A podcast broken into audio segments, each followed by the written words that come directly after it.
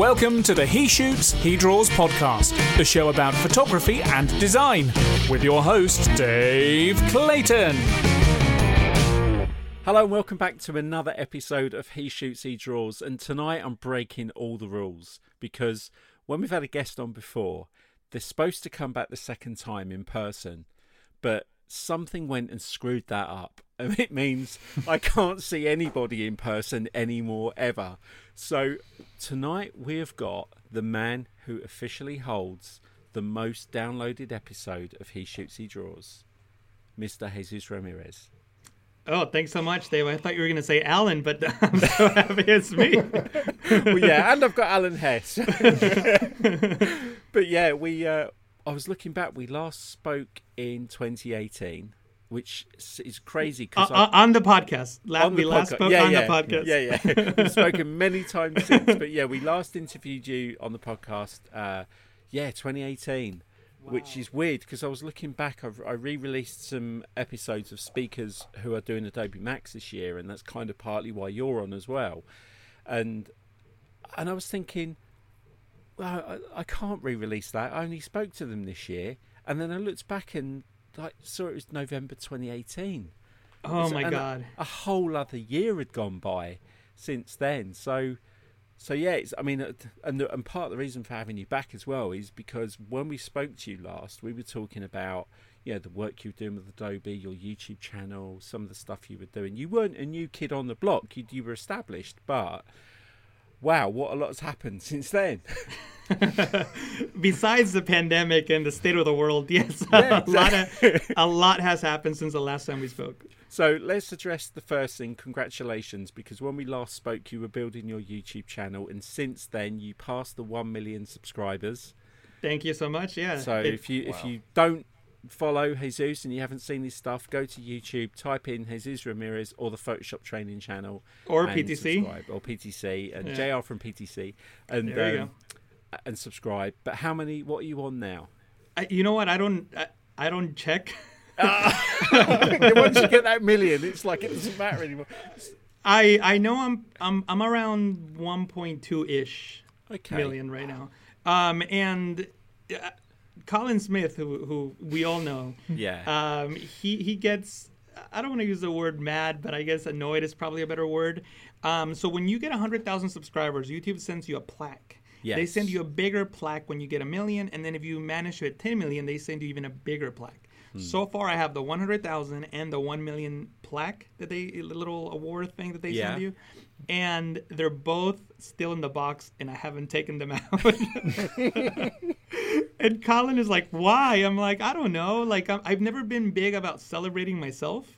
Like, I don't like celebrating my birthday or, or anything like that. So there's li- literally, it came in the mail. It's like this big, giant, like square thing. And I know what it is because it says YouTube on it, and, and they send it to you and I just have it on my living room table unopened, and it's been there for I don't know two three months. Whenever I reach a million subscribers.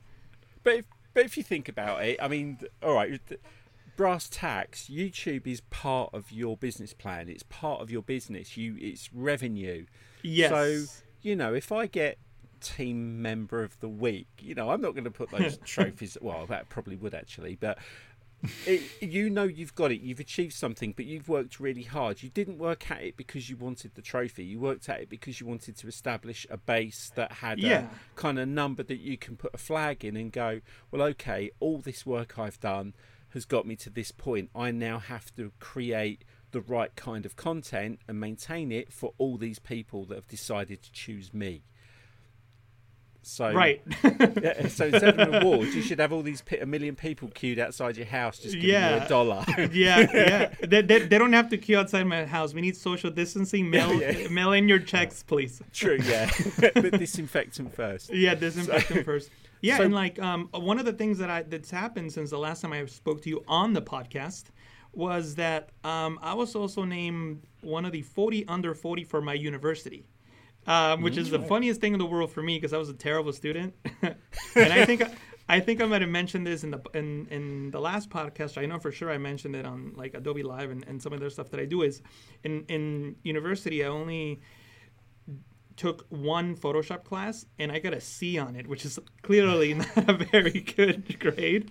Um, but now, like they they like messaged me and said if I wanted to be part of it, and I was you know selected, and I'm like, oh my god, this is like my very first academic award or or you know recognition, and I was a terrible student. so that's nothing to do with my academics. But even that little plaque that they gave me, like that also, like it's just wherever it is that I when I came home, I put it somewhere, and there it is. It's not like displayed in yeah. my house or office or anything. There's no shrine to yourself. no, unfortunately, there is. It's just with and the it, Oscar and the Emmy in the toilet. In yeah, yeah, yeah. What is it? An EGOT? Yeah, I'm an EGOT. I just have everything put away. Is that what it's called? EGOT? Like, no, wasn't Emmy, like wait, uh, somebody in the podcast is gonna know. Um, Alan, you don't is when you win an Emmy, an Oscar, like when you win them all. Oh like, yeah, when you oh. when you oh. do. Um, I saw it the other day. Someone who yeah who wins an Emmy, an Oscar, and a Tony. Yeah, uh, someone I, just did it recently, and, and it was it was in the news. I I'm not a huge for what I do, it's really weird that I don't actually pay that much attention to what goes on in, in Hollywood or, or that kind of business. But yeah, it's an Oscar, an Emmy, and a Tony. I think is the yeah, yeah, yeah, and the, it's is the three. Yeah, and I think um, like Whoopi Goldberg is like one of the people that has it. I yeah. think I don't know.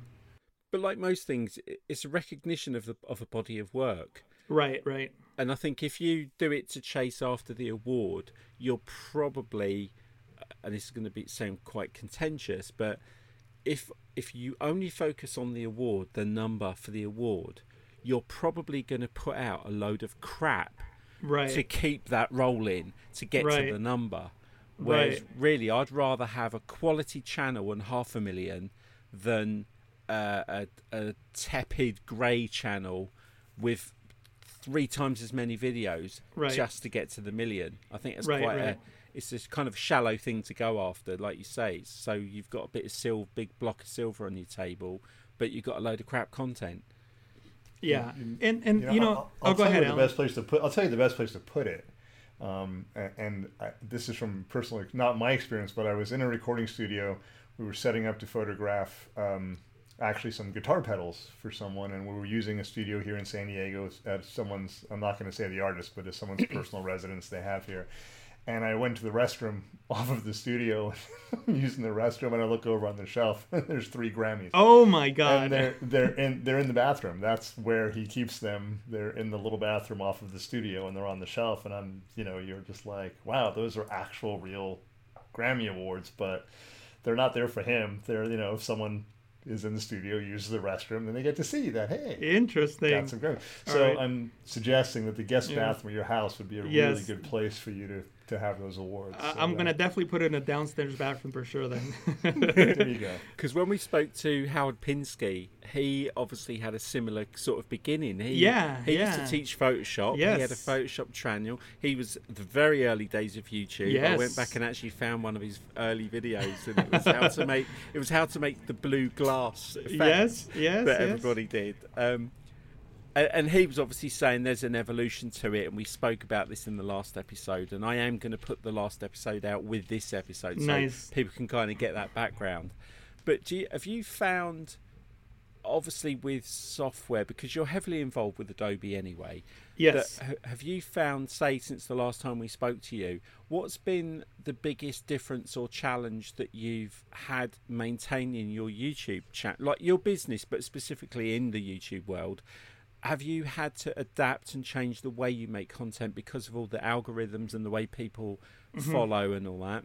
Yeah, I mean, we could we could talk about this all day, but I guess the short answer is, um, I I do try to stay in the loop with what people in the know are talking about when it comes to the YouTube algorithm. Uh, maybe around the time we were talking about last uh, the last time we talked. Um, around that time, if I remember correctly, YouTube was um, favoring people who were posting often. Then for some time, YouTube was um, favoring people who were posting long videos.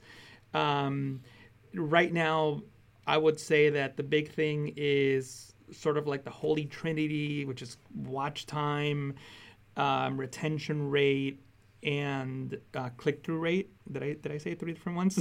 yeah. um, but anyway, so so the, basically what it means is if your video appears on somebody's phone and or browser, Um, yeah. Out of the, you know, how many, what's the percentage of people click on a video?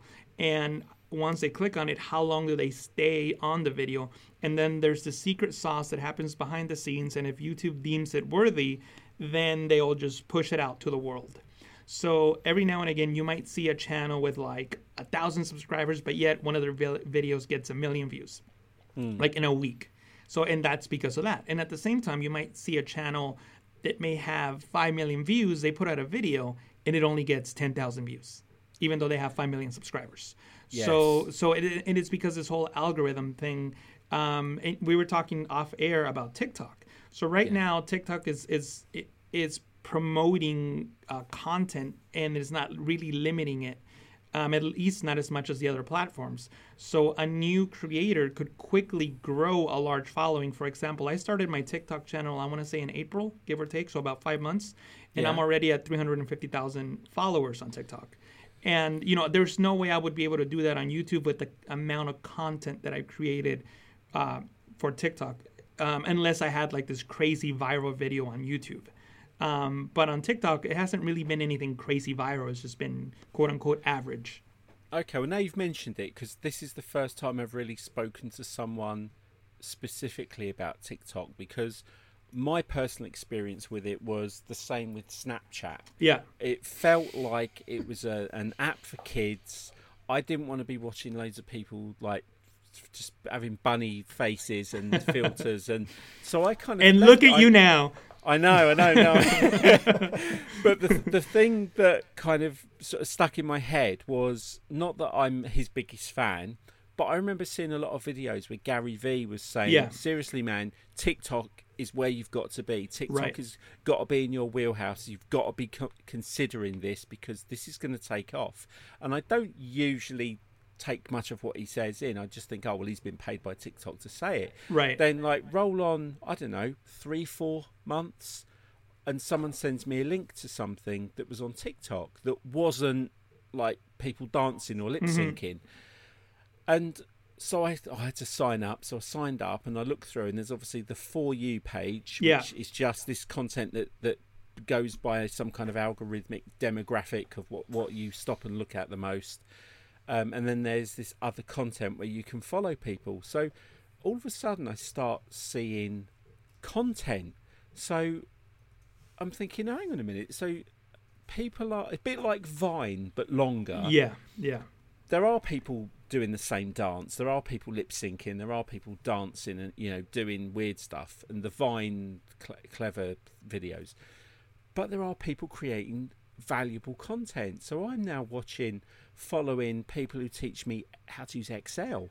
Yeah. And so my experience with TikTok all of a sudden became it's probably unless I get a notification for Twitter or Facebook, I find myself consuming TikTok more. Yeah. And because I've built a you know, obviously I saw you on there. I had no idea you was on there, and all of a sudden, there's yeah. you, and I thought, brilliant. I need to speak to Jesus about this because what he's doing is he's condensing content he's already made mm-hmm. into the time format. You've obviously learned a way of introducing it, doing it, and getting out, and kind of getting a loop as well. Right. And then I looked at your numbers, and it was like, wow, he's already like over 100,000, 150,000 followers. So I know I'd like to talk about this a lot what was your like day one of TikTok? What what made you sit and go, okay, I need to do TikTok. How do I plan this? Well, just looking back at what I consider my mistakes when it comes to to the type of business that I have, for example, I was one of those people that thought, "Oh, I don't like Instagram. Instagram is for kids and you know like I don't want to get on Instagram." And I joined the Instagram train very very late. Once it was difficult to grow.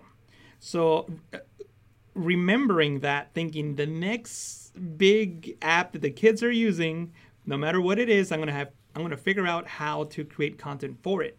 So once I started hearing a lot about TikTok, then I'm like, okay, this is probably like the next Instagram, so I better get on it and see if I can make content work within the limitations of the of the app. Every platform has I don't I don't want to call them limitations. Every every platform has um, sort of like a you know, like you can only type in so many characters on Twitter. You can only, yeah, yeah. you know, on Facebook, um, you know, like when it's they like parameters. It's got yeah. a, a specific yeah. way of working. Yeah, exactly. So then, then, then I just, I mean, if you look at the very first video that I uploaded compared to the last one, they're completely different. I mean, uh, night and day. Um, just because I was learning how to work within um, that audience. It's a much younger audience. Uh, that's another thing. Thinking about business, I don't want to just stay with because I look at my analytics and, and I don't know how accurate they are, but from what it looks like, most people who follow me are around my age, add or subtract 10 years. Um, so I want to make sure that as time goes on, I'm getting younger followers, and that's where the younger followers are coming from. So it's just a way of, of just feeding the machine through this new platform. And the argument that a lot of people make, um, I mean, you kind of pointed it out yourself, is it's a bunch of kids just dancing. It's a kids app and it's for children. It's for children. So was Facebook. If you remember Facebook, you couldn't join unless you had a university ID. When I joined Facebook, I was in college and I had to use my college email to join. Otherwise, I would have not been able to join. And then I mentioned Instagram. I, th- that's where I fell into it. That I was like, no, I don't want to use this thing for kids. But I was, you know, quote unquote wrong. Um, I did the same mistake in other apps, thinking that they were for children. They they became an app for everybody. So I think that this the same thing is going to happen with TikTok if, if, if it stays around in the U.S., which it looks like it will. but um, I think that that's what will happen. It'll it'll it'll be a mass audience app like Facebook is now, and then something new will come out that the new kids are going to be using. You know, so it's just another another way of, of promoting your content and, and showing the world your work. And how have you seen it affect all the other things you do? Because I remember messaging you and saying to you, "So are you making money out of this, or is it more of a, a tool to get yeah, traction?" Yeah, Whereas now, now they have got a creator fund program. I mean, it's nothing. It's nothing like like YouTube's AdSense in the moment. I mean, I think in total I made like ten dollars or something crazy like that. But but it's not about. See, but that's the thing. It's not about the, like monetizing the followers on there. At least not yet. And what I mean by that is for example, there's a lot of people on there because I mean, you just we started the show by saying congratulations, you just reached a million subscribers. Everybody must know you. Like no, no, like and, in TikTok, you wouldn't believe the amount of times that people will ask, "Do you have a YouTube channel?" in the comments. Yeah. You know, so or I get comments on my YouTube channel saying, "Hey, I found you on TikTok." You know, like from from TikTok, I clicked over to YouTube. So it's just a way of getting more eyeballs to your content. You were talking about Gary Vee and whether you like him or hate him, he, in my opinion, he has a really great book, his first one at least, uh, called Crush It, where he just basically talked about that the most powerful thing in the world is eyeballs. The more eyeballs that you can point at something, the more power you will have. And I, I believe that. And I just think it's another way of, of gathering eyeballs that I could point at my YouTube channel, at a course, at a project that I do, at, at for fun work that I do, you know, anything. And it's funny because I mean, obviously on TikTok you can point uh, in the profile, you can point people to your Instagram and your YouTube anyway, which helps. Yeah. But it's so I find it so funny that like products have had a good year despite the crap year. So like Zoom, people used to say let's Skype, now they yeah, say let's Zoom. Let's Zoom, yeah. When you what I think is funny is now we've got all the time in the world because we can't go anywhere the most popular tool is a thing that may, it, that reduces something to the smallest amount of time.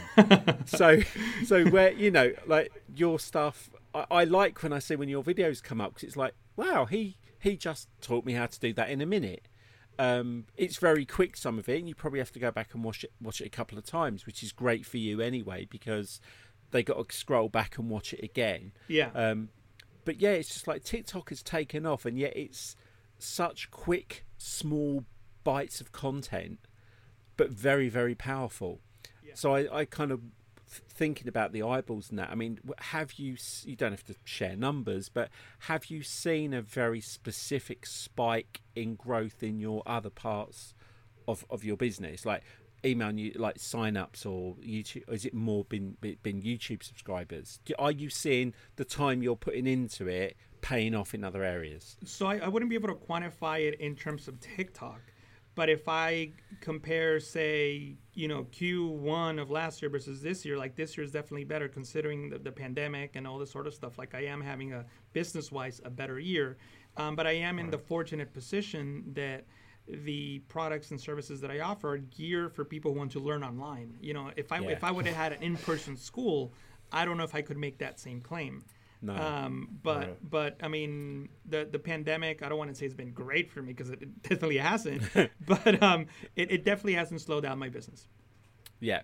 So with the online stuff, I mean, you have you found for this year particularly because we now coming to the close of the year. It's October next week as we record. Have you changed what you do to kind of adapt for the fact that there are like are, are you making longer content? Are you pushing out more regular content? What have you changed to adapt to the current situation with people at home? Um, a, a and little, consuming. Yeah a, a, little bit of everything you mentioned and also something and, and is, is the blessing of being busy. Like i wanted to have more um, courses on my uh, website to sell but since i've been busy with so many other projects as now other companies are also um, creating a lot more content. Um, I mentioned briefly earlier that I do Adobe Live, so now I'm doing Adobe Lives constantly. Um, mm. I do one at least. I mean, since the pandemic started, I've probably done about 25, give or take. You wow. know, so that's been uh, something that's kept me away from making more courses. Um, I'm also doing a lot of work with Adobe. Um, sort of behind the scenes, but I guess it's now more a little more public. Um, there's a lot of stuff that goes on where either um, creating content for them that will be seen by everybody through a video. For example, I just published a six video course where three of the videos are geared for Photoshop users who want to learn Illustrator, and the other three videos are for Photoshop users who, to, who want to learn Adobe Premiere Pro. And that's this whole new thing that Adobe's doing. They're using me and they're going to push it out to everybody. You might have even already gotten a notification via the Creative Cloud for that particular project. It just went live a couple days ago. Yeah. Um, but anyway, so it's all these things that I'm doing. Uh, thanks to the relationships that I had prior to the pandemic, and now people looking to create more content. Yeah, that's something that I've certainly seen. I don't know whether Alan's noticed it with the content he can sort of consumes. Is people are obviously doing more because Adobe absolutely. I think we spoke to Katrin Eismann, and she first mentioned it that there's this constant stream of Adobe just went, okay, we've got to put out content. We've got to give daily content. Uh, Howard's doing the same. Put, so we need instructors. We need people with the relationships with Adobe, which you've got. And you know, I've seen you on Adobe Live. I've started to see more faces. There is a lot of content out there.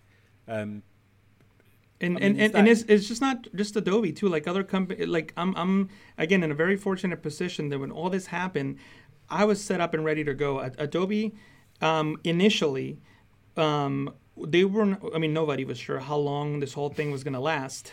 And initially, they were just reaching out to people who were just set up and ready to go. Like we can start streaming mm. right now. Like no no equipment right. needed. You're ready to roll. Let's roll.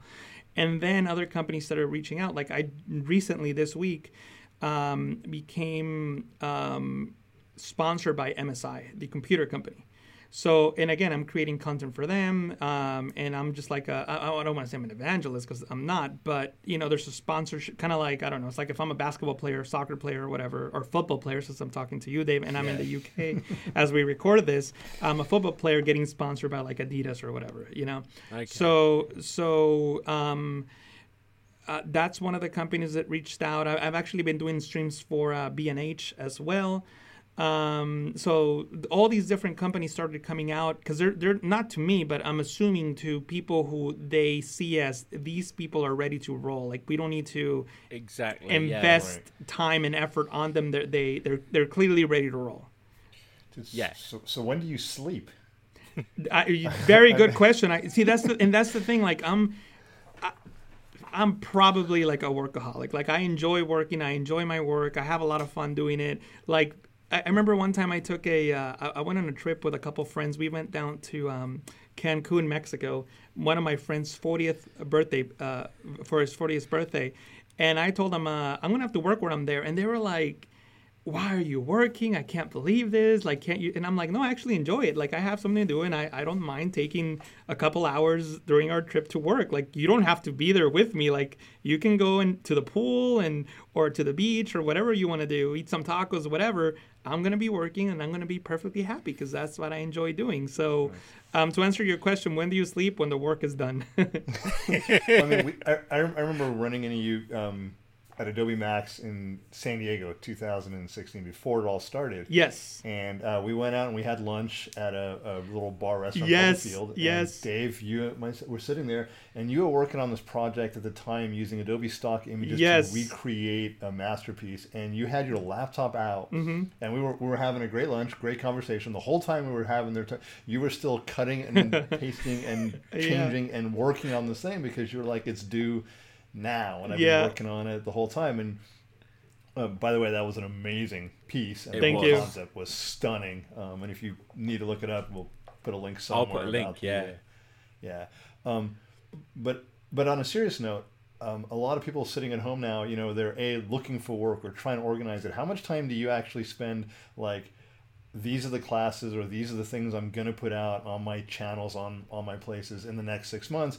This is what I'm working on for Adobe Live. This is what I'm working on for client A. This is what you know I know at some point you got to sit down with a calendar and figure all that out. So um, do you have help with that? Is that just yeah, something you're and, just really good with? I mean, no, know. I definitely have help, and this is uh, I don't think it's very public, but I do have three employees that work for me. I have a um, I have a, a, a copywriter, social media manager. So like I, I, I, you guys probably think, oh, Jesus is posting all the time on social media. I haven't been on social media forever.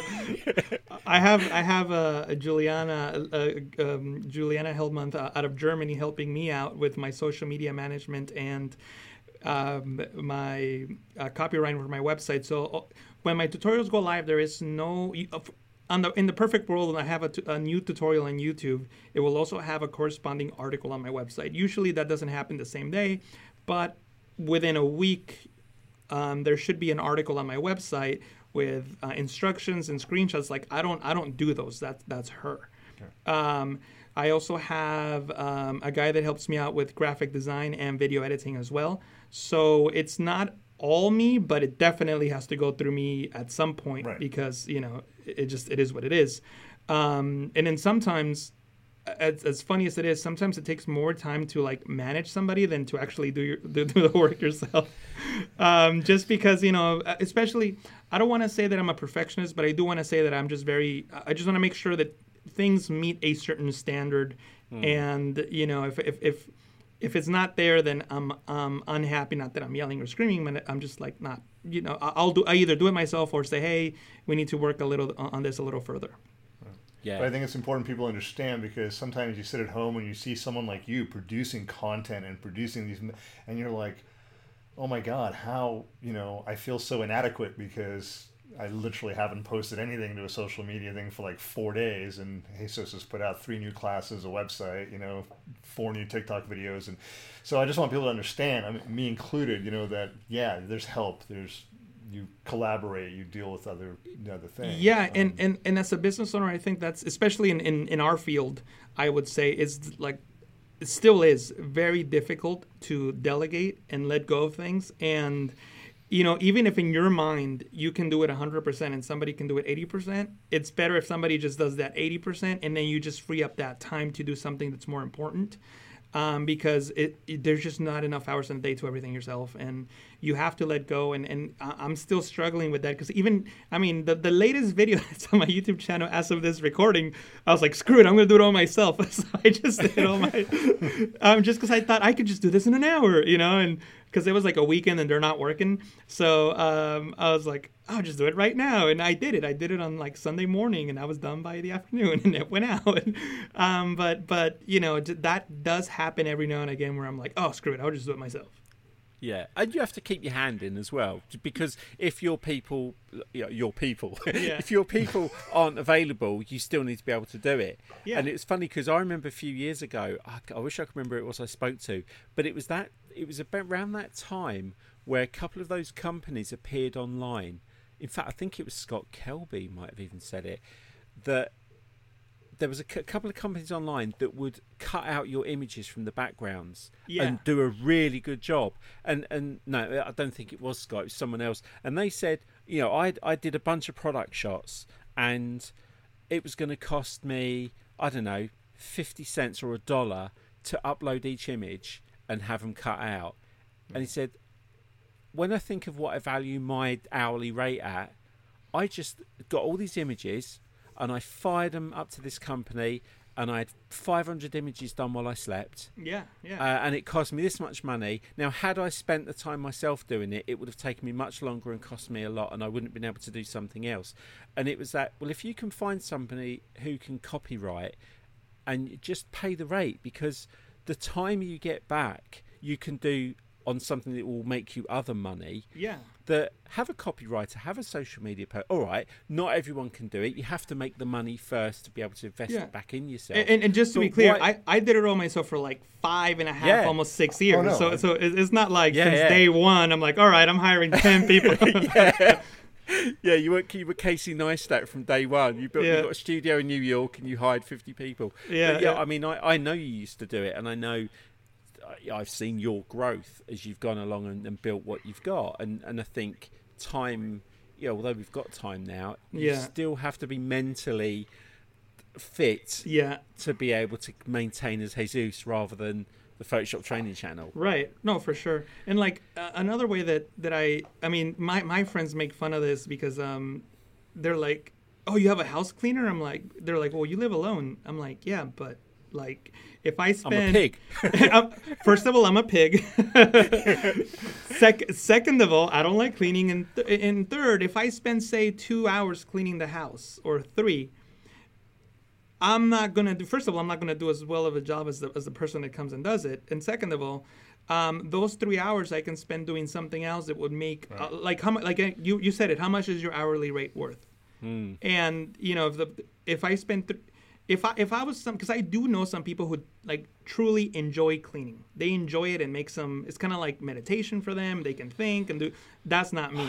So, So weird. Yeah, yeah. So so I have this this you know this this person shows and she's been with me for like six years now, and um, she's great and she saves me so much time. The house feels, looks amazing, and the time that she's doing that, I'm doing other work that will generate more income than me spending three hours cleaning the house.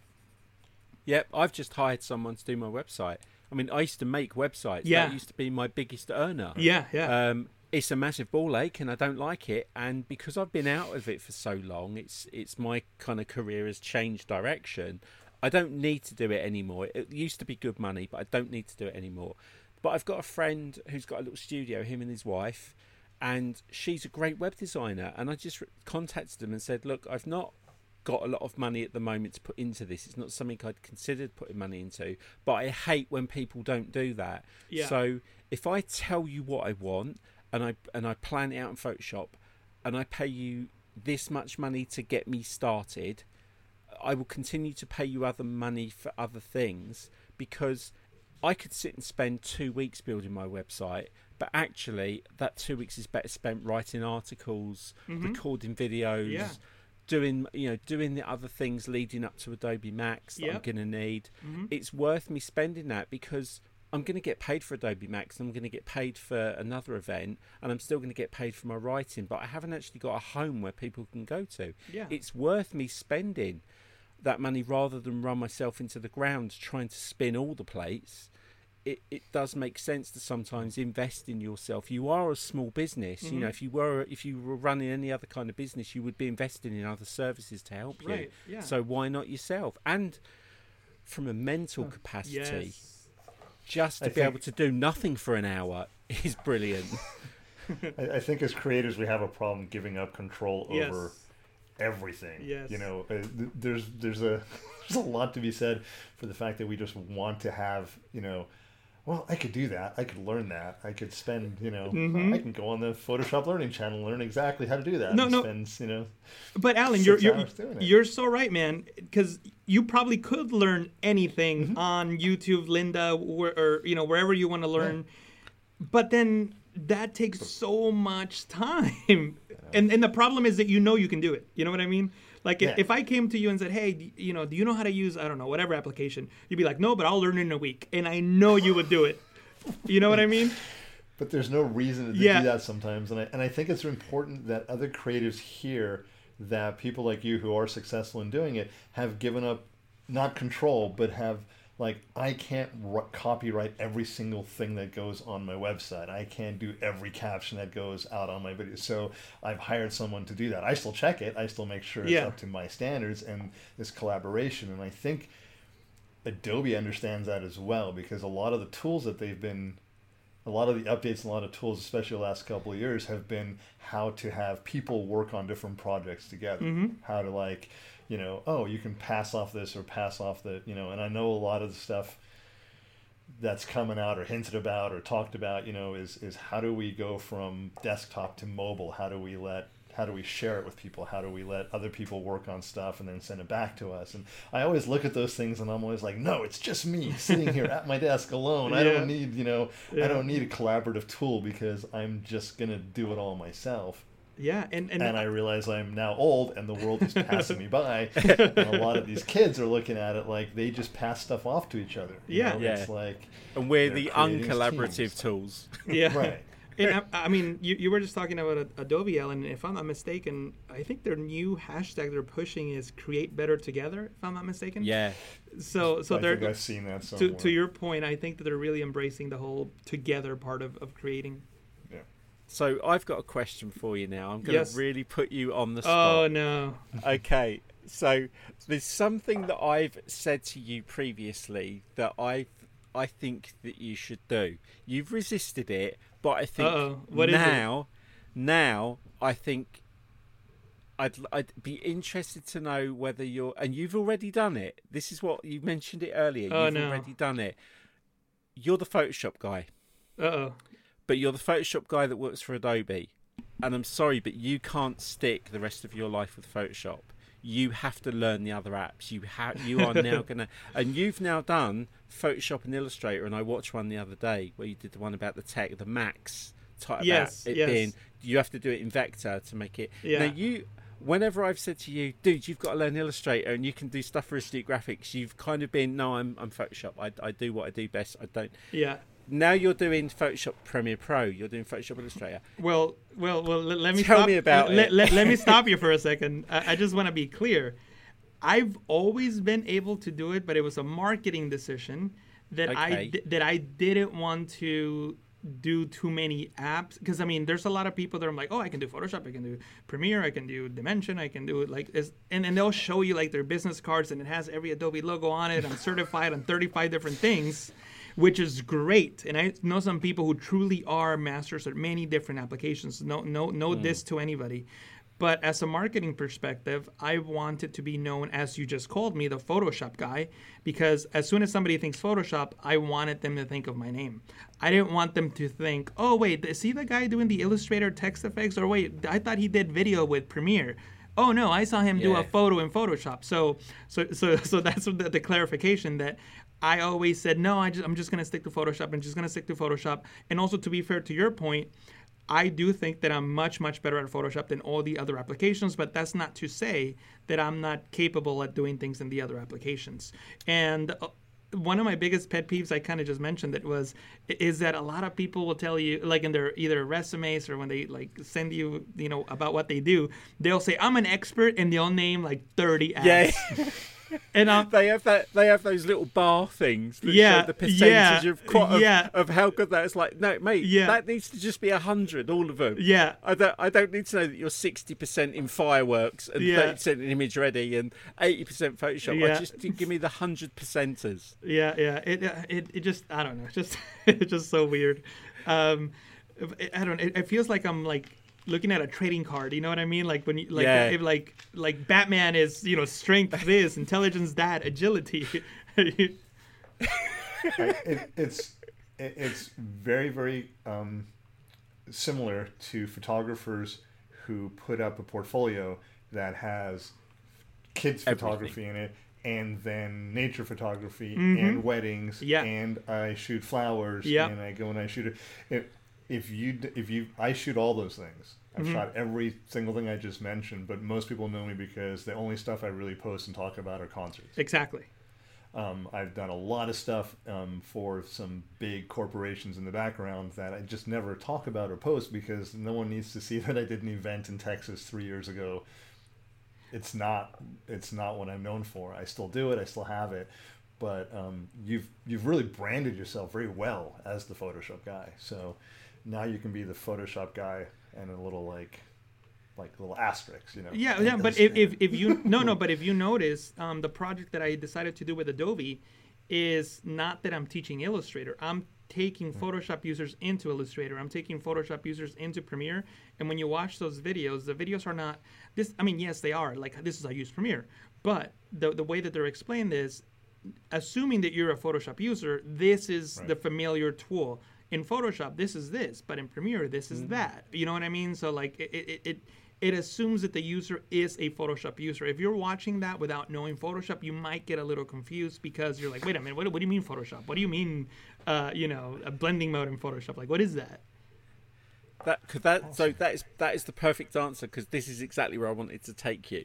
Oh, I've been I've been no, led no. somewhere. Oh no, you've been, you've been led somewhere good. Yeah. I've led you into the forest. I'm okay. walking out here alone though. Okay. Um, is like you you've established you've worked hard and established yourself as a specialist in a particular project it's like now you're the rock and roll star you can do that folk album because you've got your rock and roll to fall back on so where i was trying to get you to was I know you're a designer. I know your background because in the previous episode we talked about your history and, right. and design. I know you can use the other tools.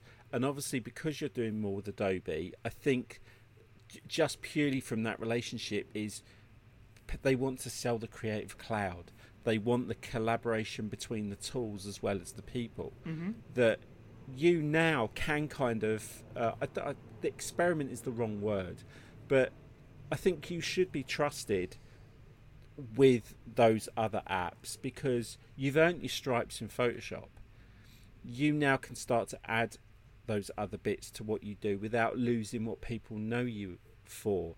Right. So I remember two, three, oh no, two, three, maybe even four years ago, we went into a, a Microsoft store in yeah. a shopping mall, and one of your videos or a class or something was in the splash, like the the Creative Cloud splash screen. And while we were in there, I think you showed the guy. This is the guy that doesn't like the awards, but we actually went into a shop to pull it up on the screen.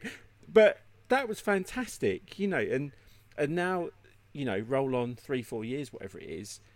I, I was so pleased to see Jesus Ramirez teaching Photoshop and Illustrator, yeah. Photoshop and Premiere Pro, because it doesn't take away from the fact that you're the Photoshop training channel. Right.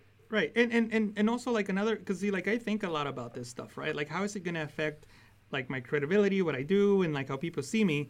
And I'm not claiming that oh, it's just who's a videographer now, or like no, I'm not claiming that I'm a videographer. You know what I mean? I'm not claiming no. that I'm like you know Von Glitschka or anything when it comes to Illustrator, but um, it, it, I'm just saying, hey, as a Photoshop user, you know this is the tools that are very similar in these applications that require a small learning curve. In some cases, are, b- are virtually the same, and now you have mm. a hmm. specialized tool for a specific project where Photoshop, although you could use it in, it might not be the best tool. Yeah the, so the class I'm doing for, um, yeah, I can mention it because I'm doing it. Yeah, I can mention it. So I'm doing. You did it last year. I don't know if you're doing it this year. The Photoshop Virtual Summit. Yeah, I did it. Uh, I did. I did the first one. I'm not doing the second one. Yeah, right. So I'm doing the second one. Okay. And one of the classes I'm teaching is kind of based on what I've been writing for Photoshop User Magazine for the past three years, which right. is Photoshop for Designers. So my class is pretty much you can make the stuff you should be using InDesign for, but you can do it in Photoshop. Mm-hmm. So I'm going to teach you how to cheat Photoshop into thinking it's InDesign. Nice. So, yeah, it, InDesign is the tool to, to make an eight page flyer, but you've got artboards in Photoshop. Right, right. Artboards are your pages. You've got guides. You've got character styles. You've got yeah. you've now got frames to put images in. Yeah. In Photoshop, so so that crossover is good because, like you say, Photoshop and Lightroom are the two. they're the introductory for most people now. Mm-hmm. You can get it for ten quid, ten dollars. Yep. So everyone's got Photoshop and Lightroom. So you either go right up to the full Creative Cloud and spend another 40 50 dollars on top for everything, or you can buy one other app for twenty dollars, but then you might as well go for the whole lot. So now it's yeah, like you say, you do vectors in Photoshop you can do video in Photoshop. Yeah. It's not the it's not the tool that's going to make you do the professional content. But mate, I've I've got a friend who can work still work in Microsoft Paint, and I would not I would not you would not believe what he can produce Wait, in it. it I there's it, um, a local football team, Swindon Supermarine. I'm going to yeah. give him a shout out. I think his name's Keith. He does the match day program for Swindon Supermarine and when I went down there, he'd been following me, and I didn't know. And he came up to me and he said, "Hey, Dave, congratulations on on writing that book." At the time, I was writing it; mm-hmm. I hadn't written it. Um, and he said, "Oh, you, what, you need to tell me about this this thing you use InDesign because I make the matchday program in Word." Yeah. no kidding. When you look at the matchday program, you would never have said he used Word. It just looks fantastic. He was so damn all right. It's a it's a it's not a professional program, but the quality of the work he's doing that in Word, and I'm right. like, mate. Just imagine what you could do if you could just step from yeah. video in Photoshop to Premiere Pro or Rush. Right. Just imagine if you've been doing these vector things in Photoshop and you could go into Illustrator, how yeah. much better you could be.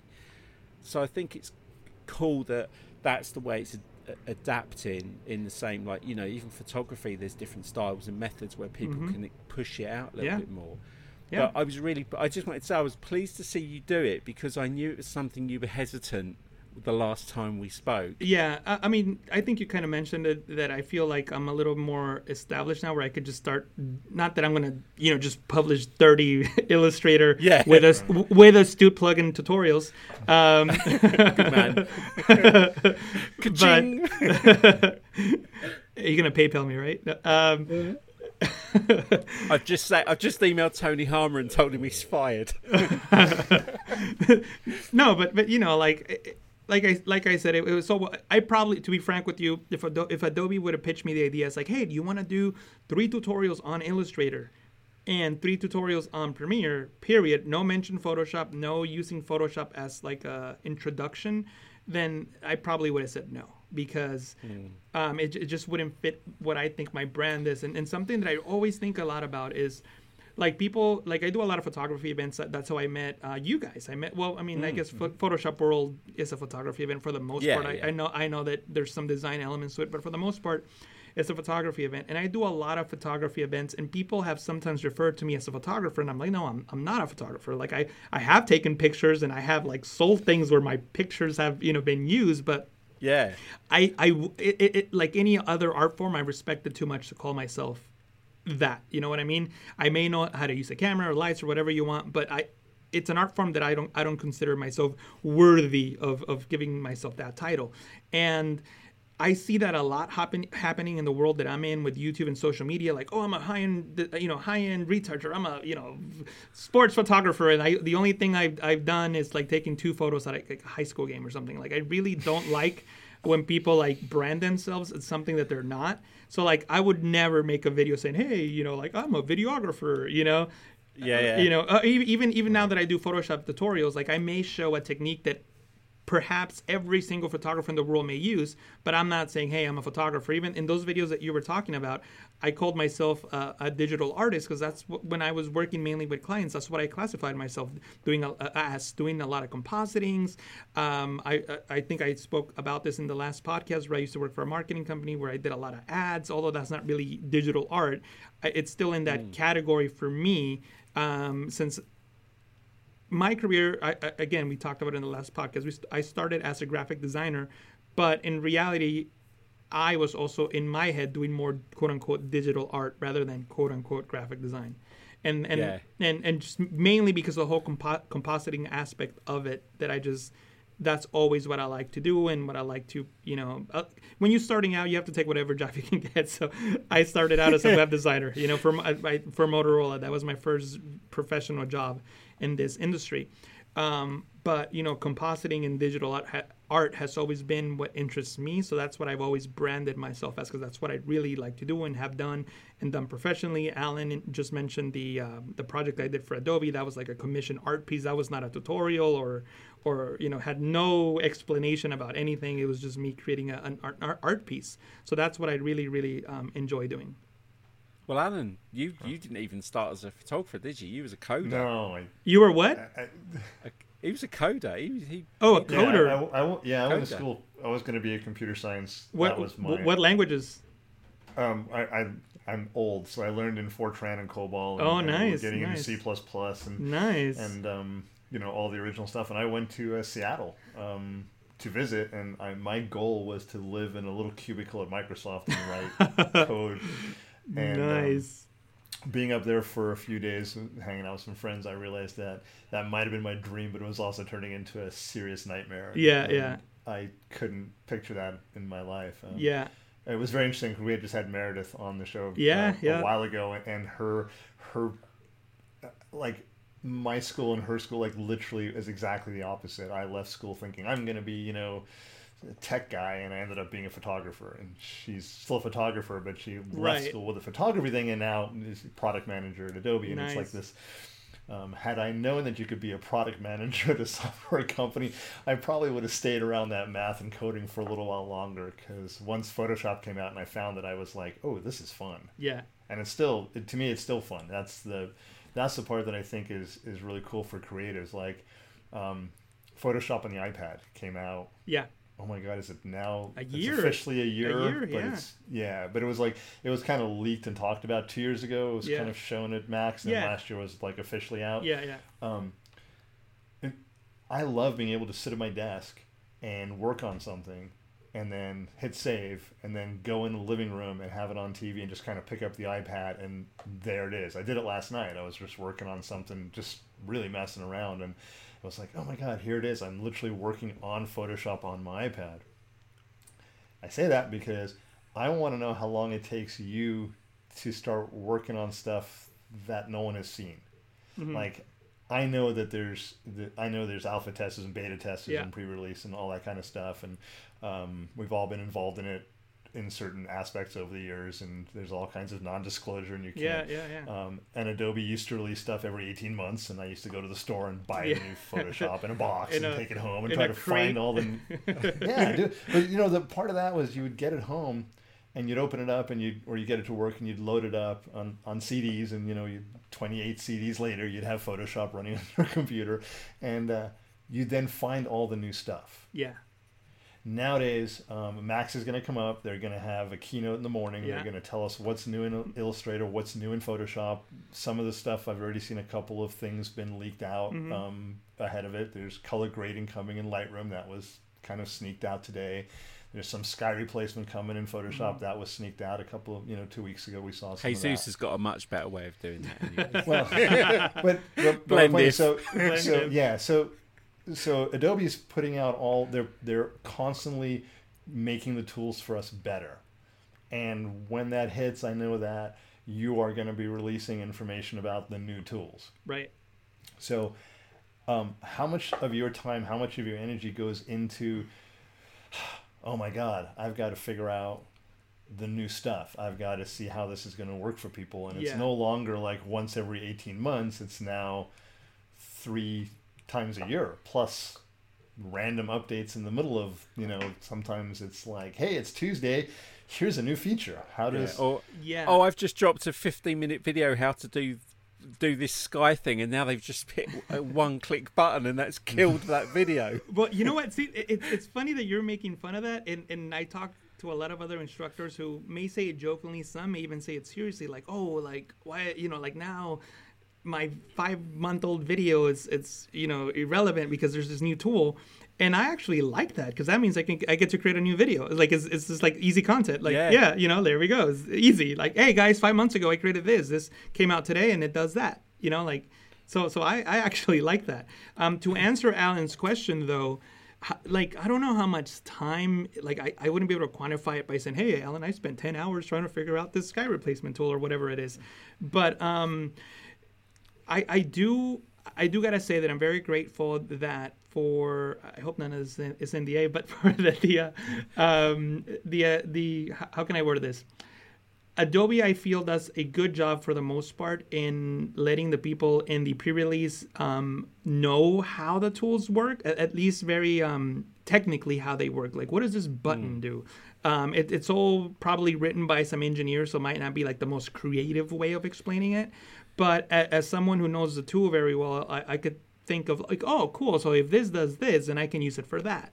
So so it, it's not like the old days because I know exactly what you're referring to, Alan, where you're using Photoshop CS2 for the first time and you're like, oh my god, like what is this thing, you know? And you have no clue and and it's just click a button and see what happens. Um, luckily, I don't have to do that for the most part. There's um, content that I could read and or even people to talk to. Meredith being one of them, and saying, "Hey, mm. Meredith, what's going on here? You know, like who can I talk to about this?" Yeah, because I mean, it's important. It's important for you to be ahead of us yes uh, us as the general as the general population because once something drops um, you know we were suddenly searching for like yeah. how does that work what's the best way to use it where's the examples for it i mean that's where i think especially with the you know online learning yeah. with the youtube channel you know yeah. um, that becomes so important um, with all these people suddenly starting to like oh my god that's awesome that's a brilliant example where do i go to learn about that i mean so yeah. i'm assuming and you don't have to answer this one way or another because I understand non-disclosure agreements. I'm assuming you already have some stuff in the pipeline that'll drop after Adobe makes announcements, well, which we're well, uh, assuming they'll do at Max. Let's just put it this way: every time there's been a Photoshop update since like 2015, I've had a video ready to roll. Same, well, yeah. yeah. I was gonna. Say, I was just gonna say that you are one, probably the, the two people I know with that I consider credible. uh, the two people who I always know will have a video dropped that morning will be you and Colin. All right, I'm going to talk to Matt Co- Kloskowski about this. well, Matt's, Matt's more.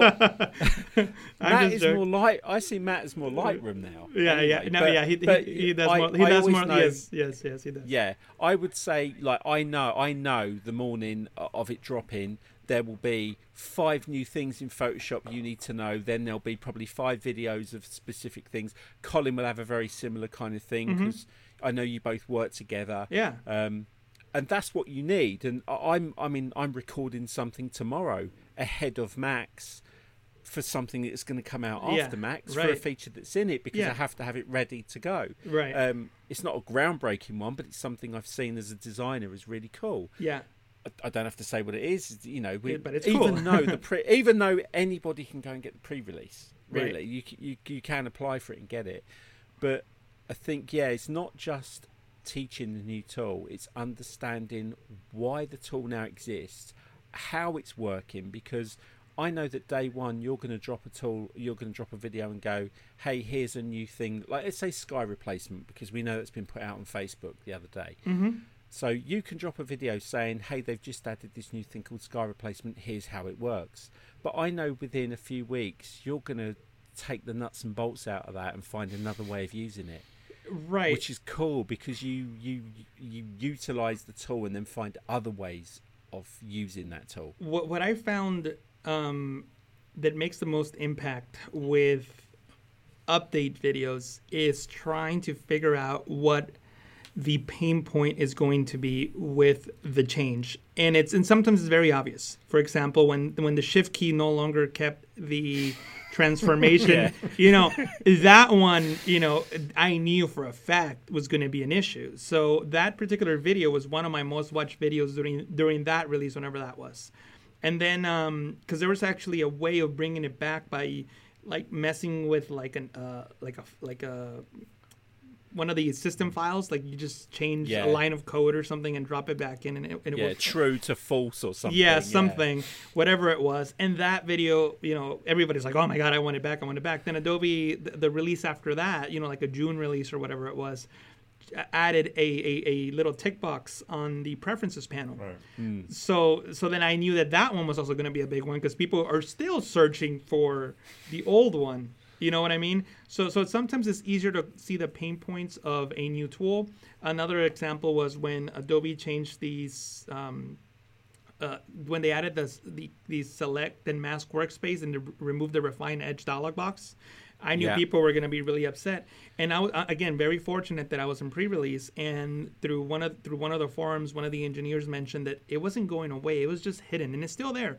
If you hold Shift, go into Select menu, and select Select Subject with a uh, selection active, it brings back the old um, dialog box. So like I knew that those things were people don't like change. People don't want to learn new things. If you've been doing something for you know 10 15 years right. whatever it is you don't want to learn anything new and, and i get that. I'm the same way. So learning to not only figure out how the tool works but how is that going to affect somebody's workflow? Is it going to improve it? Even sometimes it may be an improvement because i do think that the select and subject um, dialog box is an improvement over refine edge but it disrupts somebody's workflow you know what I mean? So even yes. though it's an improvement, you have to think, hmm, will this disrupt in a negative way a workflow? And if the answer is yes, then I have to think about how I can explain it in a video and say, hey, even though this disrupts it is better, but if you like the old thing, this is how you bring it back. And, you know, hopefully the person watching the video is happy. They learned the new tool. And if they don't like it, they can go back to the old way if possible. In most cases, it is yeah. possible.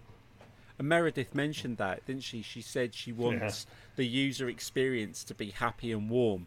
And if you take, if you, if you change the, the, the wheels on the car to just, you know, if you slow someone down or you make them not, you like you choke their workflow, they have a negative experience with the product. And what you want to do is keep the happy moment. I mean, I remember the JDIs. They yeah, used to do. yeah, yeah. It was just like get it done, get it done. Whereas now she said, you know, and, and, we said in the interview, if you remove something from Photoshop that no one ever uses anymore, someone somewhere's got it in an action. Yeah. And you've just killed all their actions. Yeah, and then because that, and, you and, removed a step. And that's like the main tool for their job. You know what I mean? Like that's the only way of doing it, and that's the main tool. And that's the one thing that going from just um, you know just using the tool as a, as a regular designer now as to somebody who not only has to think about the way that I personally like to use it I have to think about how a lot of people use it, especially when I'm explaining it and explaining explaining things in my videos, um, because the way that you use it is different than the way Alan uses it, which is different than the way that I use it. And just because I don't use a specific tool doesn't mean you two guys don't use it. So I have to keep that in mind because a lot of times, I mean, to to be fair, there's a lot of times where I think, oh my God, why did Adobe do this? The shift key thing being one one of the uh, one of the the, the, the things. Um, I got the reasoning behind it, although I wasn't, you know, in agreement with them. But for the most part, I understand a lot of the things that they do because they're trying to uh, keep millions of people happy without right. keeping one person unhappy, which is next to impossible. Um, exactly. So, so I'm a little more lenient when it comes to changes because I understand a, a lot of, you know, a lot of the reasoning can be technical. Like a lot of people don't realize it. It's not like Photoshop 2020 is completely different than Photoshop 19. It's it's code built on top of code, built on top of code, built on top of code, built mm. code from like 19. I mean, Alan is as somebody who knows about code. It's we're talking about code from 1989 that the Knoll brothers coded, and then you're adding code on top of code, an emulator on top of emulator for the Mac, for the PC, for the uh, all this stuff, and it, it just it becomes it becomes incredibly complex to to to do things. Oh, well, oh yeah, I... Adobe Illustrator. I mean. Th- I we we've often said that's an old Chevrolet that that they're trying to make run like a Tesla. It's it's it's an old it's a 30 year old product that just keeps having its nuts and bolts tweaked. It's still mm-hmm. it's still that it's a bucket of plugins. That's all Illustrator is. It's just a bucket of plugins that all work together. That's yeah. why Astute Graphics exists because we our engineers can go and make amazingly cool stuff. I mean, we just dropped updates today that I said we should have waited till Adobe Max because then we can give people the updates that they're not going to get. Um, but but we can turn this stuff out quickly because we're making a thing that just has to bolt onto that thing over there. Mm-hmm. But when people keep going to like the Illustrate team, why can't you make all the stuff for Astute Graphics?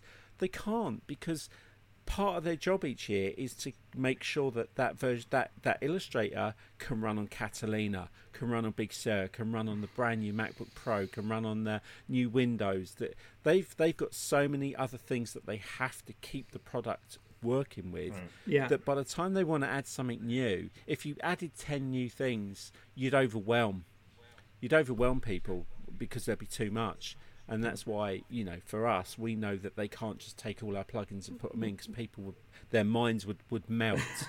It would be like the end of kingsman when all the heads yeah yeah. Good movie. No and, and but and you know what my dream is? My dream and i mean hopefully there's like so many levels of NDA that I know nothing about, and hopefully this is happening. I'm not saying that it is. I wish it was. Yeah. But I wish that Adobe had like a hundred in- engineers in a basement in San Jose just coding a brand new Photoshop from scratch. You know what I mean? Um, that's probably not happening, but that's my dream.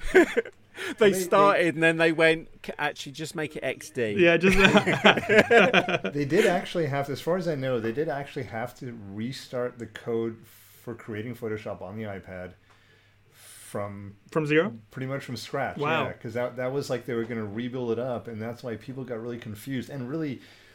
Uh, it was a managing expectations issue. People thought that when they said Photoshop on the iPad, it was going to be the complete Photoshop that you can get and run on your, you know, super decked out, you know, desktop, and it was going to run on a consumer level $500 regular iPad. Right and it, you know there was a lot of like well it doesn't do this and it doesn't do that. It's like well right. But what it does do it's actually built on the same code as photoshop which means that as it grows and expands they can take stuff and add it to it and they can in- increase it. And no it's not every single feature that's in photoshop that would take a little bit more storage space than is allowed on an iPad by an by an app and, and things like that. But the way I understood it was, and the reason that it actually works so well on the iPad, and I have very little issues. It never seems to crash or have any of the other problems. Is that um, they really did start building some of that right. stuff from from scratch, and uh, it's really complicated. To to that point, I had a real problem with something that Lightroom did because it didn't match my workflow. Which was I really, I really wanted you to be able to crop and use the color, the white balance color picker mm-hmm. at the same time. Ah. And if you go into Photoshop and you have the crop window up and you go and click the color picker, it closes the crop window. Mm-hmm. Automatically, and it drove me crazy for years. And I finally had a long chat with Julieanne Kost about it. You know, like at Adobe Max, we're sitting around, we're talking. I said, "Listen, this drives me nuts. And a couple of weeks later, I got an email from her saying it does that because the way the code works is that they're two different mm-hmm. pieces of code that can't run simultaneously. And as a coder, I was like, okay, that makes total sense. I totally get that. I understand how you know subroutines work, and they can't both work at the same time. Right. And maybe one day they will, but right now they won't, and they're not going to in a long time. And my workflow has to change because the program is never going to to do that. And it, it, w- it was actually like, okay, fine, I'm good with that. Now that I know that it's not just some arbitrary logic reason that someone says, why would someone want to do that? Instead, it's literally, you can't call these two things at the same time. I was good. And, you know, I'm still frustrated. It still bothers me every time I use it. But in the back of my head, I'm like, they answered my question. I know why it doesn't do that. And I can move on with everything else. There um, are things as well. Someone described it as um, I thought it was really good how they did it. It was, you know, if you buy an apple, there's a sticker on it. What do you mean? Yeah, if you, if you go to the store and you buy an apple. oh right, a, like I was yeah? I was thinking a computer for a yeah. second. I was no, like, no. I was like, what do you mean? yeah, you know, you know that other apple, not the less successful fruit. Oh, uh, um, oh, you mean the fruit? You, the fruit. If you go and buy an if you go and buy an apple, there's a sticker on yes. it. Yes. Okay. And when they first started putting stickers on it, it was it was a pain because you had to peel the sticker off. The sticker's actually edible. Nobody realizes that you can eat the sticker. But nobody's going to eat it. Nobody's going to eat it. You always peel it off. And when you first did it, now when you pick an apple up, you peel that sticker off without even realizing. Yeah. That that so so our muscle memory is we do things, and sometimes when there is a pain point, we just accept it and move on. Oh, I've got to peel the sticker off. It's just a mental thing. And I know in Photoshop, I have frustrations in Photoshop now that I still think, oh god damn it! Yeah, every single time this gets me. Like when I want to select uh, some text that's quite small, but I don't really want to zoom in because I want to see where I am. All I do is I tend to kind of activate the frame. I can't actually click and drag it because I need because I, it won't just grab it. it. What it does is it grabs that damn center point yeah, and drags the yeah, center yeah. point of something. Or I type some text in off the artboard. I can't go and I can't. It's there. I can't click and drag it onto the artboard. I have to hit the down key like a million times. But um, but they're, they're like there's like these little things that still exist in the software that we just accept and we don't even think to ask. The only one like I I badgered Meredith about and, and moaned and moaned and moaned was um, smart objects. What Brilliant! About- I love it. But when Jesus sends me a file that's got a smart object, all I want to do is right click and release it back yeah. to layers. You you've taken all my layers and made it into a smart object. Reverse it. I want to make my own smart object now that finally it's yeah. in there. Yeah. Now there was a way round it, but there are some little things. So I was going to ask you: is what what in Photoshop oh, do man. you still wish? like then, what what next one thing that isn't in this version do you do you wish? I wish they could just change that one thing. Um, it, it, it's so funny because it used to be on by default, and you just mentioned it. I'm a big fan of the reference point. I like it there. Now it's off by default. You have to enable it. So I, am like, why did you take it away by like everybody? Uh. Everybody uses it when you're transforming and rotating and scaling, and like it's off by default now. Um, so I wish they. I mean, it's still there. I can just click on the boxes back, whatever. Mm. Um, but you know what? Not because I just did this thing with Premiere, but for the longest time, I'm like, man, I wish Photoshop had the Lumetri HSL curves um, Photoshop had the Lumetri HSL curves. They're super cool. Like there's this, this line and it's got you know the hues and you can click and drag mm. up and down and it's super cool to add subtract hues or saturation or brightness to individual hues. I think it's great.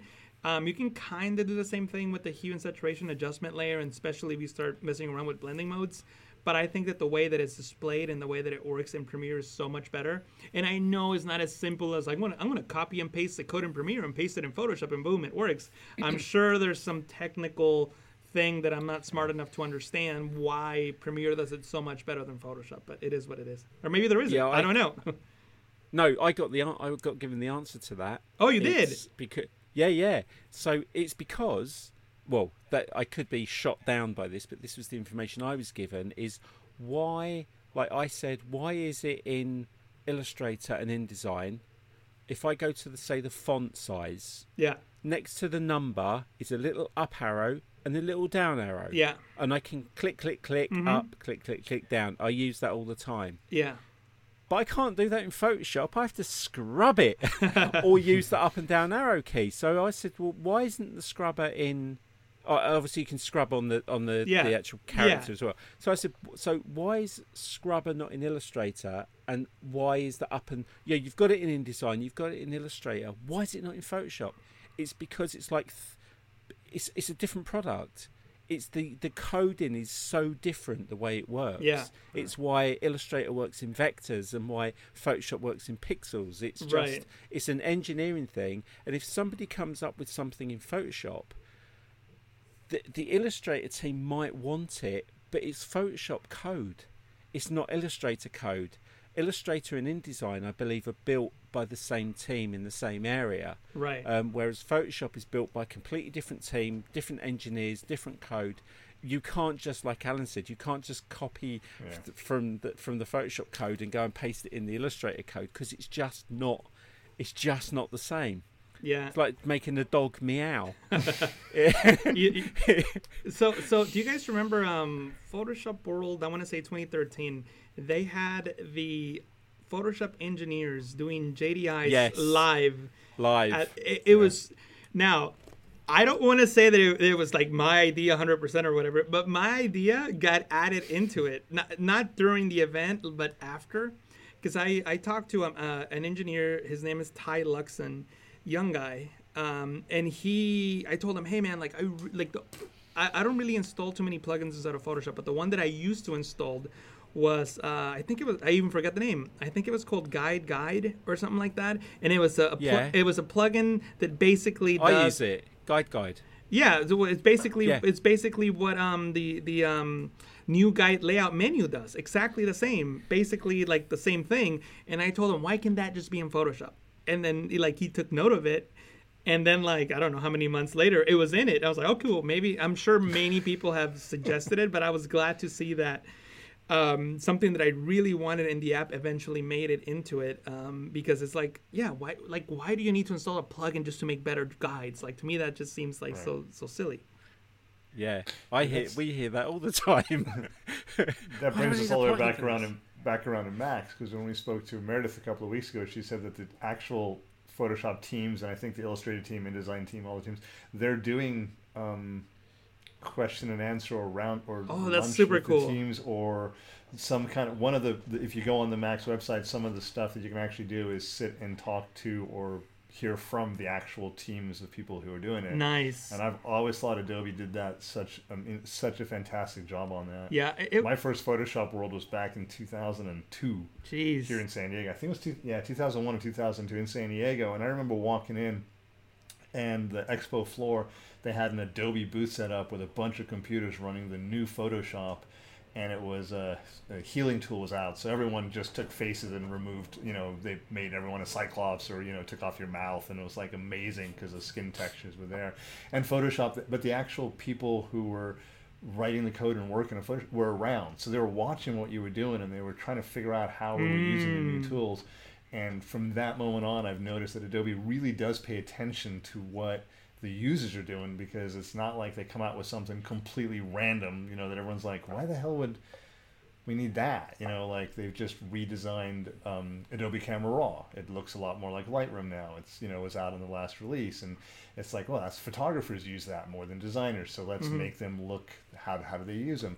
Um, which again brings me right back to Max. It's like for people who don't know, it's free this year.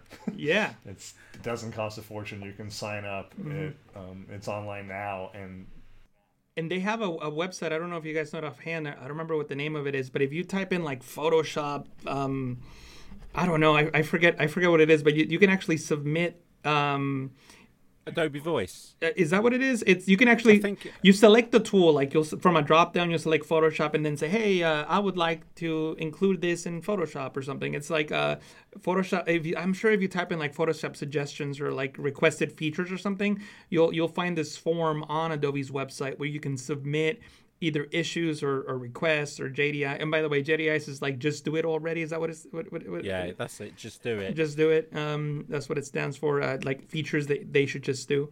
Um, but anyway, eh, just because you don't have to be like like us, like three of us who have friends at Adobe to like, hey man, why don't you add this into Photoshop? Like anybody could could submit this form. They might not reply to you, but I can guarantee you that they're going to read it at the very least.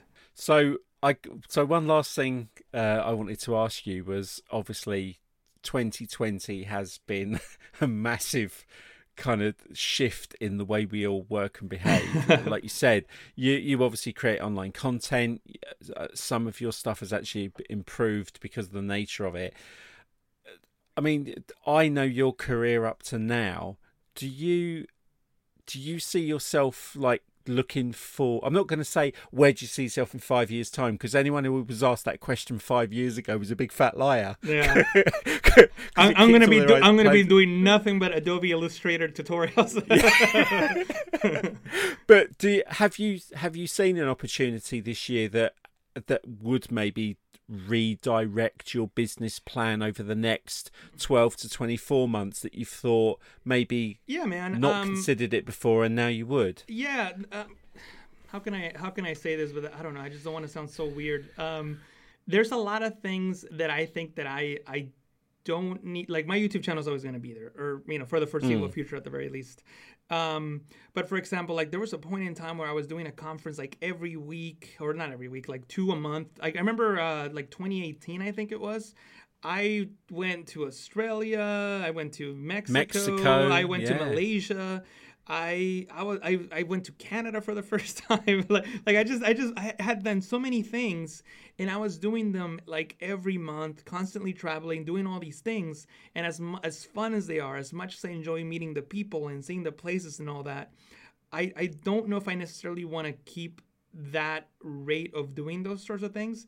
I think that I want to transition more into just being a little more um, low key and just focusing on like my own stuff, uh, much like our good friend Matt Kloskowski does. You know, he he, mm. he and I are good friends, and and um, uh, actually Matt and Matt Kloskowski, Colin Smith, and I are in a uh, in a group chat, so we we're always uh, talking.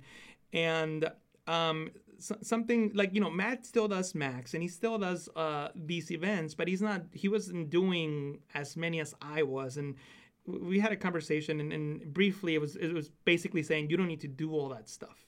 And and, yeah. and and it's true I don't and that takes away from things that not to say please don't misunderstand me. I love doing the events. I love meeting the people. I love traveling, but they require a lot of time, not only while I'm at the location, but of preparation before getting there. Um, yeah. and a lot of times, even even it does it might not even make fence, uh, sense financially spending the time creating the content, the time that I because usually when I travel, some it's like when I went to Australia, I wasn't to go to Australia for like a day. To I, I had a 45 minute session. That's all Adobe gave me when I went to Australia, 45 minutes. So I, I flew all the way to Sydney for 45 minutes. I'm not to stay in Sydney for a day and come back. You know, I stayed for two weeks. you know what I mean? So, like, it, it takes time out of my life. And again, as much as I enjoy the traveling, as much as I enjoy the events and all that, it, doesn't always make sense. So, just be a little more selective about the projects that I take and then focus more on my own stuff, meaning the YouTube channel. So if anything, if, any anybody listening to this, it might be better for them. I don't want them people to think, oh, like Jesus is is quitting or just doing one video a month. No, if anything, it's more content that everybody could access as opposed to the 100 to whatever 200 300 whatever people in the room me, me being in dallas or wherever i may go to yeah, and I think your content as well. Like, it's funny you should mention Matt because uh, the, the the the week previous to this episode going out, I did uh, f- I released five video, five interviews of people who are speaking at Max. One of them is Matt because now when I obviously speak to quite a, a variety of, of different kinds of designers, when they say to me, oh, where can I go to learn Photoshop? Or if I'm if I'm in a group or something, someone says, where can I learn Photoshop? I just say, I'll go to Jesus, go to the Photoshop training channel, because if you Thank can't you. find it there, then I, I want to know what he's not done yet. If you want to learn Lightroom, go to Matt. Matt. Just go to mattk.com. Yeah. Yeah, everything everything you need from beginner through to intermediate through to expert, you will find something like Jesus could probably has got three different three videos showing you the same thing, but to different uh, like a beginner's way of working it out, an intermediate mm-hmm. way, and, a, and a, a very high end expert. That's where you need to go. Someone said to me the other day, messaged me and said, "I want to learn Illustrator." Now I, I was kind of stuck between: do I send them to Von? I actually sent them to Tony. Yeah, because I said to- Tony's channel is very it, Tony's got a very Tony Harmer this is yeah. he's got a very easygoing manner. Accessible. He's worked for Adobe. He's very accessible. Yeah and and he kind of knows the things that people need to learn. I think it's nice in the industry that you build that reputation that you are like you said someone says Photoshop you want to be that first name they think right, of. right. And then they c- come and cons- consume you rather than trying to go all over YouTube finding all these but I love the ones where you go on like, how can I do a thing? And you go on the channel and it's one of those screen readers. Oh, right, right. And it's like, open the file menu, and it's or there's some cheesy music in the background and it's super fast. But I mean, I, we talked about YouTube in the last one. How you've got to scroll through, but I think now what's good is that great content has earned its place, so it's there on that homepage. Yeah it's yeah. there for you to find quickly. And, and, and also for, for people listening, because I know a lot of people might be thinking like, well, maybe I want to start my own YouTube channel, whether it's Photoshop or, or Illustrator or something completely unrelated. Um, they might be thinking, well, that's cool, but like, you know, like how long would it take for me to get a million subscribers and, and me be successful or whatever? Like, I wouldn't focus so much on the on the subscribers per se. I mean, because we, I mean, we were just talking about Photoshop 2013 and and where I met you guys and um, all these other events. Like when I did my very first speaking event, I I mean, I know it sounds like a lot, but I barely had like 20,000 subscribers on YouTube. You know what I mean? Like relatively speaking, it's it's nothing. Yeah. You know what I mean? Like so it's not, it's not like you oh once you get to a million then all these different people will start reaching out to you and then you'll you know you'll do all these all these things like I'm very grateful that um, before I had what it what most people would consider. I mean, I know a lot of people would say twenty thousand is a lot, but relatively speaking, is really not that many compared to all the you know billions of YouTube channels that have way more. Um, I was very fortunate that early on I got these opportunities and got to to do all these things. So just because uh, I, I, guess what I'm trying to say is, is start your YouTube channel, start doing whatever you want to do, and and don't don't be obsessed by that number, and also don't be upset because I remember I remember thinking, oh my god, the day that Adobe shares my stuff, oh my god, it, it, you know that's gonna be it, you know, like I'm I've made it. And now, like, I don't even know how many times they share my stuff. And yeah, sure, it, it adds value. I'm not saying it doesn't add value. It adds recognition. It adds, um, and, you know, anything you want but it's not gonna like be a night and day difference in your like overall business or your overall project. Yeah. So so yes, have those goals and and have those numbers in mind if you like, but I wouldn't I wouldn't let them drive, you know, your, the content or what you do or, or or goals outside of the network that you may have just because yeah at, at least for me it, it wasn't yes the numbers do help especially now but i did a lot of that cool stuff before i had you know like a number that was considered extremely high. Yeah, the being shared stuff is validation. That's what I say to people when I, I talk about what I do. I mean, I used to be a graphic designer. I still call myself a graphic designer.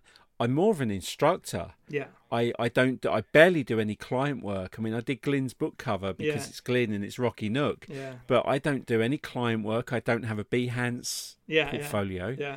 You know, I I've found the transition to be the instructor. Yeah much better for me than than being anything else. And when somebody shares it or I get to do Adobe Max, that just for me is just a little bit of validation that well I'm doing something right. Right. That's good. I'll keep yeah. doing what I'm doing. Yeah, for sure. But I don't. I I couldn't tell you any of my social media follower right. numbers. Right.